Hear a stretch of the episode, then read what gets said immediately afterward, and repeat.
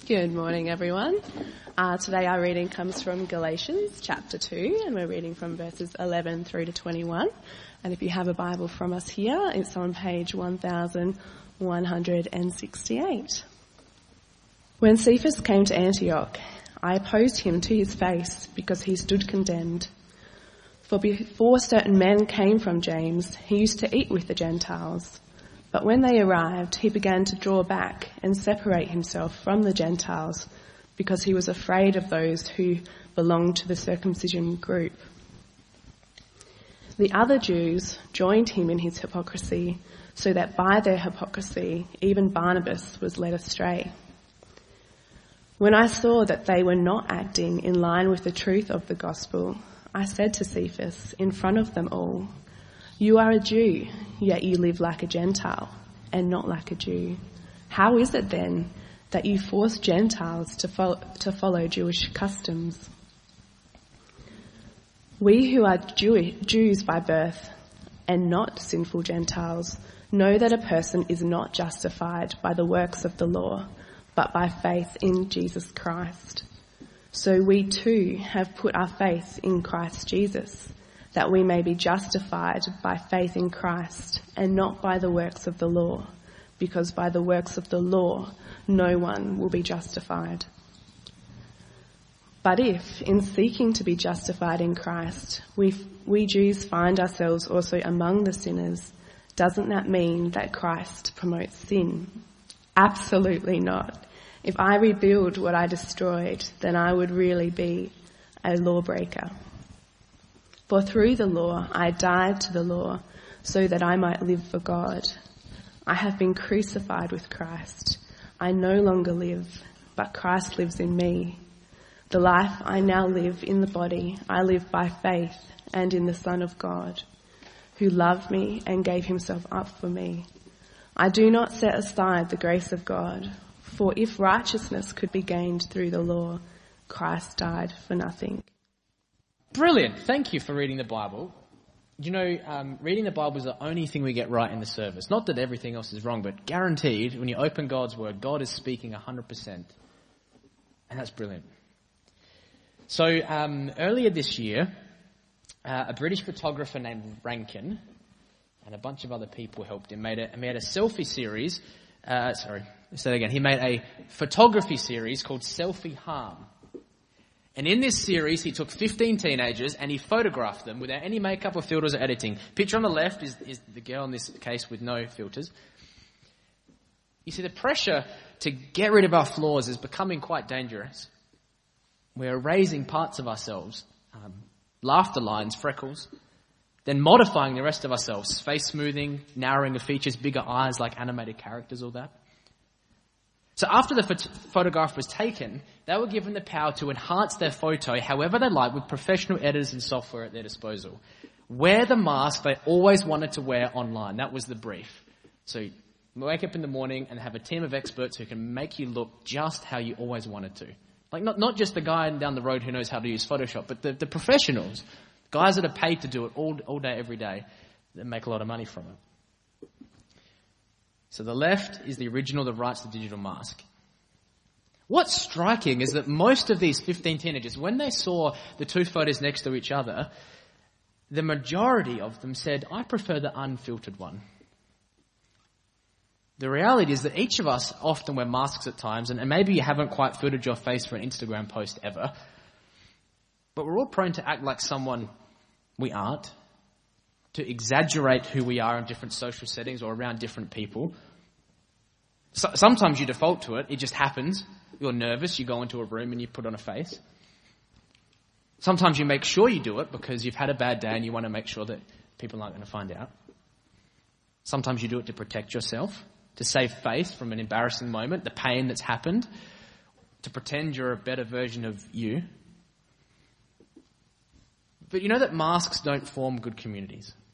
They don't fix us as individuals. Instead of relationships being founded on trust, honesty, sacrifice, masks good relationship of temporary scaffolding, people pleasing, fear, pride, power, pixels, filters, the fake you gets this, comes across. And that stuff bulldozes good relationships. And so in our passage today in Galatians 2, 11 to 21, Paul is unpacking the gospel. We've seen him so far stunned that the Galatians are turning away from their hope in Jesus. He then uses his own life as an example to say that what you're turning to isn't going to cut it anyway. And my life's an example because he was the, one of the best followers of the Jewish law ever. And if he couldn't do it, well, then they've got no chance. And, and now he unpacks in these few verses how the, the gospel of Jesus removes our masks, our social pretenses, our superiority complexes we have, and shows how this gospel community always comes back to the cross of Jesus. And the way the gospel transforms us is by tearing down our masks. And what these verses let us see is that all of our masks that we ever have worn or have wear, will wear, have been crucified on the cross already. You don't need to rebuild them. You don't need to wear them again or apply a filter to make your life better because Jesus gives you a new life to live in and out and from.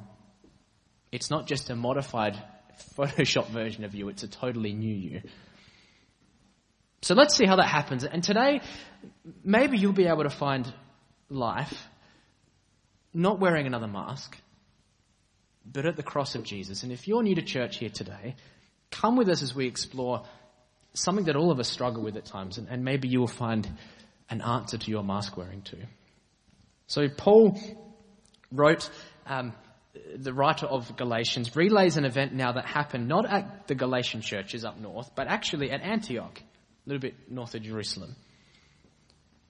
And it was a big deal for, for all these churches in, in Galatia nonetheless. And the whole issue is about the place of the law of Moses in the life of the Galatian church. And the reason that's brought up is because of a confrontation that Peter and Paul had over the Mosaic law. And, that's very Jewish. And that's very first century. I'm sure none of you woke up today and said, how will I follow Leviticus 16 right now in my life? Maybe you've read it and you're pondering that. That's great. But you don't typically get caught up on matters of the law, particularly the Mosaic law, particularly on how many threads you wear and if you should or shouldn't eat with certain people. So come with us and let's see if we can unpack some, unpack that for what it means today. So he came from Antioch, Peter did, up to Jerusalem. And he spent time there, totally convinced through his conversion to Christianity that relating to other people groups, Gentiles as they were called, was okay. Shouldn't avoid it, eat with them, kick around, do life with them, live like a Gentile, doesn't really matter, it's all well and good. But something happened that made Paul write this in verse 11. He said, when Cephas, or Peter, as he's also called, came to Antioch, I opposed him to his face because he stood condemned. Peter's actions in public, mind you, were very clearly against the gospel he and others believed and professed. In short, Peter put a mask on to save face. So Paul confronted him in verse 12 and 13 and says this. For before certain men came from James, James was in the Jerusalem church, the brother of Jesus, he used to eat with Gentiles, but when they arrived, he drew back and separated himself from the Gentiles because he was afraid of those who belonged to the circumcision group.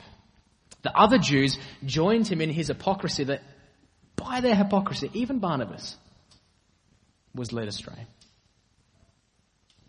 So over a period of time, Peter stopped doing what he would normally do, right? He'd eat with the Gentiles, he'd eat with anyone, freely, whatever was on offer, but then he stopped. Fear ruled Peter's decision. Fear of their opinion of him, fear of them, fear in 10,000 reasons rattling through Peter's head, and he began to behave differently. And doing so, he changed the culture of the Antioch church, all because of a meal. It's interesting that, that even today, we still have conflict over a meal. I've not been invited to go out with them, and that hurts. Not eating with that person, not being able to sit next to them at the table, classically is wedding seating arrangements. Oh, man. Not being able to join in over a meal. Separation has caused more than one conflict in our time as well, so it's not a so far removed issue here, in one sense. But very soon this deep rift was apparent between groups. Peter being a leader and the example, led from his fear and insecurities. And then other people saw him and followed. Even big-hearted Barnabas, one of the great encouragers of the Bible, he, he followed Peter and stopped eating and associating with this group of people. There's a classic example of peer pressure and how their own sin has affected others. Peter created a culture from his fears and insecurities, not from the gospel of love and unity. And Paul looks at this, and, and maybe he was there as it happened. Some commentators say it happened in Paul's own home, um, but we don't really know. We don't know if someone had told him what taken place, but, but it seems that Paul's confrontation wasn't instant. Time had passed, the culture had developed and grown, and then Paul confronts him in verse 14 and says this when I saw they were not acting in line with the truth of the gospel, I said to Peter in front of them all, you are a Jew, yet you live like a Gentile and not like a Jew. How is it then that you force Gentiles to follow Jewish customs? See what's going on that caused Paul, the writer, so much distress was that Peter was acting in a way that masked and assumed a different character. Peter assumed a character that wasn't his. He drew back, he separated himself, and others followed. Peter's words and actions, they confuse the gospel, which is why Paul takes a stand in verse 14. He was acting and personifying someone who wasn't a follower of Jesus. What happened was deeper than a behavior problem. It's actually a gospel issue that needs to be addressed. You see, the gospel does something to how we view others. In this case, it broke down cultural and social barriers. But Peter had rebuilt them back up.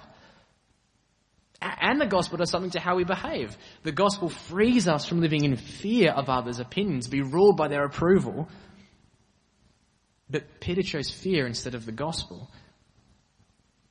The gospel confronts our very decision making, see, at the heart of who we are, and causes us to walk differently than before. And while it looks like that Paul is harping onto Peter, causing him trouble, the opposite's true. Because of the community in Jesus they both share, Paul addresses him. Dietrich Bonhoeffer in World War II wrote a book called The Cost of Discipleship. If you can find it, it's excellent. And in that book, he says this The Christian needs another Christian who speaks God's word to him. He needs it again and again when he becomes uncertain or discouraged. He needs his brother as a bearer and proclaimer of the divine word of salvation. He needs his brother solely because of Jesus. Here's the thing the Christ in his own heart is weaker than the Christ in the word of his brother. You see, part of the community we're saved into means when we don't display the gospel in our actions, in our lives, it's, it's okay to confront that. Edification is the word. It's an older word. Um, it means teach, instruct. And the way Paul does it, the way we must do that as well, is to go back to the gospel to point out how Peter wasn't living in step with the gospel. Peter messed up. He needed a Paul to speak the truth of his actions into his life. The community that we're saved into is about the outworking of the gospel. And in our lives, as we kick around and do life with each other, that's what we bring people back to. We never hold them to a behavior standard that I think is right. We never hold them to a cultural custom or a norm or a way of doing things that I think is right. It's actually a gospel issue. I hold them back, I bring you back to the cross. And, and that's what Peter, uh, sorry, Paul does in 15 to 21. And, and there's some debate over these verses. Did, did Peter say this, sorry, did Paul say it to Peter just like this? Or is it more of an, a summary? It makes sense that it's probably a dense summary. I'm sure Paul had a lot more to say than just these few verses. But, but it doesn't really matter because the point is for the Galatians who are reading this to come to understand the true meaning and implications of the gospel. This is what Paul says now. We who are Jews by birth and not sinful Gentiles know a person is not justified by works of the law, but by faith in Jesus Christ. So we too have put our faith in Jesus Christ that we might be justified by faith in Christ and not by works of the law, because by the works of the law no one will be justified.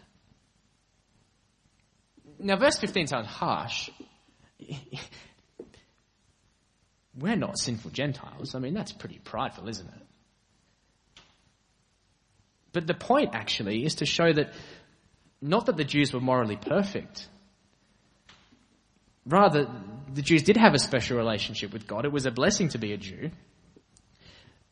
But the Gentiles are still sinful for not following God's law. It's not about the Jews being so great, it's about the Gentiles being sinful, all of them. And in verse 16, he goes on and corrects any form of racial superiority that you could think might happen from there. He says, um, You're not justified by the law. No one is. Neither a Jew who has God's moral standard and commands, or a Gentile who kind of kicks around, does life on their own, defines right and wrong on their own terms. Actually, going rogue or following the rules of God isn't going to cut it, actually. Rather, faith in Jesus is the great justification leveler. And this word justification, first time we see it in Galatians, and it calls to mind a picture of the law courts, where one is declared righteous before the judge. And in the picture of justification, God is the judge. The picture we have that Paul's painting is that we're all guilty. We've broken sin, transgressed, failed, and wronged God and his standards. And our hope is that God, as this judge, would forgive us and make right and eliminate the guilt. But because God is perfectly moral, perfectly um, objective in his judgments, he can't overlook it. And so we have a problem. The surprise, of course, is that God does forgive. Jesus legally assumes our guilt and the curse of the law, as we'll learn about in Galatians 3, so we can be declared not guilty and justified. We're not acquitted in the sense of you might get acquitted in a law court if there's no nothing true found there. The judge does declare you're guilty. The judgment's guilty, but we're forgiven because Jesus assumes the penalty and eliminates it for us. You see, faith in Jesus the object of our faith, Jesus, was completely faithful, and that's how you're justified. The law can't do it, you can't make it happen, and Paul's next part is what, he, what he's saying is you're not actually okay, Peter. In verse 7, if in seeking to be justified in Christ, we Jews find ourselves amongst the sinners, doesn't that mean Christ promotes sin? Absolutely not. You see, the closer that Peter and Paul and anyone gets to Jesus, they keep realizing they're sinful. Now, it doesn't mean that Jesus promotes sin. If Jesus reveals my sin and then keeps doing that, and I feel sinful at times more and more, does that mean Jesus promotes sin? And Romans 6 addresses that as well. But the answer is no. He, he reveals it to then expiate it, to take it away. Paul's aim is to remind them how they got in and how they're going to walk in this new life. You don't get into the faith through the Mosaic law. You don't go on in the faith by obeying the Mosaic law. You don't remain in Christ by following the requirements of the law. He smashes it home then in verse 18 and 19 and says, If I rebuild what I destroyed, then I really would be a lawbreaker, for through the law I died the law so that I might live for God. The system of behavior, of wearing a mask, to earn the grace of God has been torn down as the body of Jesus was torn on the cross. And Paul's argument is that the Christian life with so little regard for the law to be justified in doesn't mean that Christianity is lawless, plunging an individual into anarchy, self imposed ideas of right and wrong. Christianity is not immoral, contrary to a lot of belief today. And as chapter 5 and 6 will explore further, Jesus didn't give us freedom to sin. It's actually a life in the Spirit. Law living is replaced by Spirit living, you see. But now, because of me being crucified with Him, there is a new community made through the cross. And when the individual is, is saved, the cross exposes all our masks. God holds out for us grace to change and gives us a community of believers, all defined by the same thing to do life with. And that's the crucified community that you and me are a part of. And then Paul gets to verse 28, and this is probably one of the most famous verses in Galatians. Maybe the fruit of the Spirit and fighting for them. We'll do a poll later on and see what you think, but we won't actually. But you know what I mean you memorized as a kid at Sunday school. I've been crucified with Christ, and no longer I who live, but Christ lives in me. The life I now live in the body, I live by faith in the Son of God who loved me and gave himself for me. And I've been thinking about this all week, and it's a good thing to think about. But it's really strange. Verse 11 Peter's got a behavioral problem, and then Paul suddenly gets to verse 20 and he talks about being crucified with Christ and justification. But Peter's already justified. So is Paul and Barnabas and, and all those in this scene. Same in the Galatian churches. They're already declared legally right by God through Jesus. So why would you bring up justification? I mean, if you were to diagnose Peter's problem, what would you say today? How would, how would you unpack it? Peter, you just need more self-control. That's what it is. Don't worry what others think, Peter. Just brush it off casually. It's no big deal. Doesn't matter. Would you say the problem isn't with Peter, it's with others? I mean, Barnabas is a big boy. He can look after himself. Why did he have to follow your example? Why would you care? I mean, why should they care if you don't eat with them? It's a meal. I mean, come on. You don't have to eat with them if you don't want to, really? We can downplay it like the Banking Royal Commission and, and try to hide everything up after exposure after exposure. We fixed it up. Oh, that was then. This is now. I mean, is that what we would pastorally come alongside Peter and say that? We, I probably would. Many of you probably would too. Ask it another way. We said, Paul, and this is very Christian language here, but Paul, why do you make it about salvation and justification when it looks more like behavior and sanctification?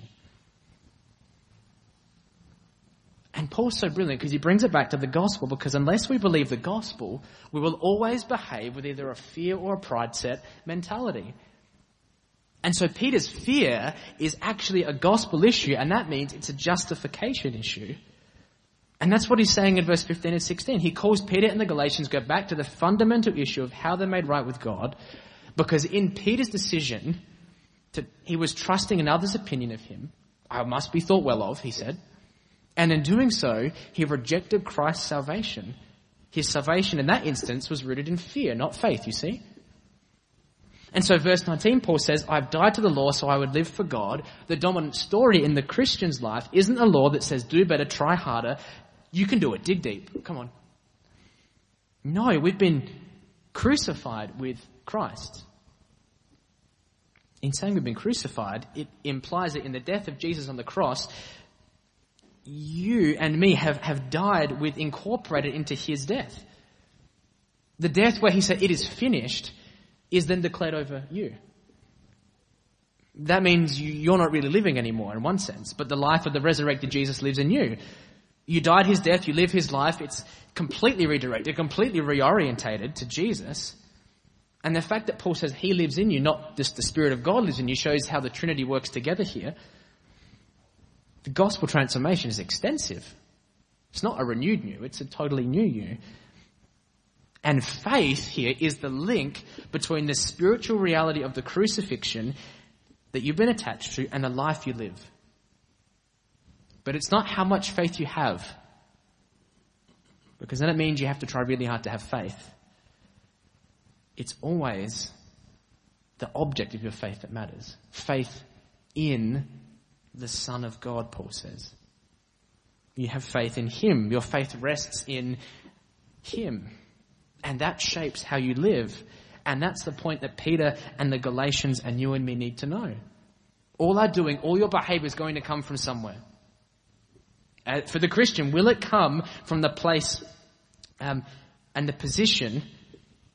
Will all our thinking, all our doing, all our acting come from the place of the cross? Will I navigate the relationships around me from the cross? Will I go into my marriage this week with the cross as the fundamental game changer for how I view and think? Will I go to my work and deal with those really annoying, tricky people I have to deal with and have the cross at the forefront of my, how I think and act and respond? Or when I get the email on Monday morning and I feel defensive and I feel hurt and I feel like I need to bend the truth just so my reputation can be main, maintained, what will I do? Because the same place that makes our salvation possible is the same platform for ethical behavior. The life I now live, he says, this is a here and now, the life I now live, I live by faith. I live for God. In, by faith in the Son of God. Putting your faith in Jesus is not about trying harder. It means transferring trust away from you to Him and resting in that, who loved you and gave Himself up for you. And that self-giving love is where you find life. You see, Jesus loves you enough not to let you live in a place of fear or mask wearing. Jesus loves you enough to say, it's my death that justifies you in a way nothing else can. Jesus says, I love you enough to let me be perfect for you. I love you enough to let my crucifixion be yours so you can live dead to sin. I love you enough to let my death be the source of your life. I love you enough so you can actually face those relationships and tricky things. I love you enough so you can face yourself in the morning. Because the crucifixion and his life is what enables us to do those hard things. Every day, every action, every decision as a Christian should come from the place of the cross, our justification. Peter, Galatians, you're moving from it. No wonder Paul is astonished. Read, read verse 1 of chapter 3. Foolish Galatians. Who's bewitched you? And Steamer will unpack that next week, I hope. But, but he's pulling his hair out as he's writing this letter to them. You're moving from this love and this justification for something that can never deliver on it. And so what's going to reorientate Peter and the Galatians and you and me? What's going to remove the mask so that we don't live in fear or pride or perfectionism? What's going to do it? It's, it's the fact that you're justified already. So, as we land now back to today, in verse 14, Paul says, You're not acting in line with the truth of the gospel. And so, the Romans would wear masks over their face when they acted to assume a character that wasn't theirs, to play a part. And the question has to be asked we've upgraded our masks to filters and, and to Photoshop and personifying a character that's not ours online or in person. Are we just play acting with Jesus and his followers? I mean, we've, we've had communion today. You play acting? In our relationships with others, is the gospel of grace unmasking us so we can have life? You see, because Jesus suffered under the fear of bullying and the power of others, we don't have to let fear, like Peter, or the influence of people like Barnabas, creep into our relationships and community. Because right in front of us is the God of all grace who offers us life ruled by love and acceptance in Jesus that is already yours. You are already accepted in Jesus. You don't need to try harder to be someone else. His grace can demask you. And that's good news. So as we go into our week,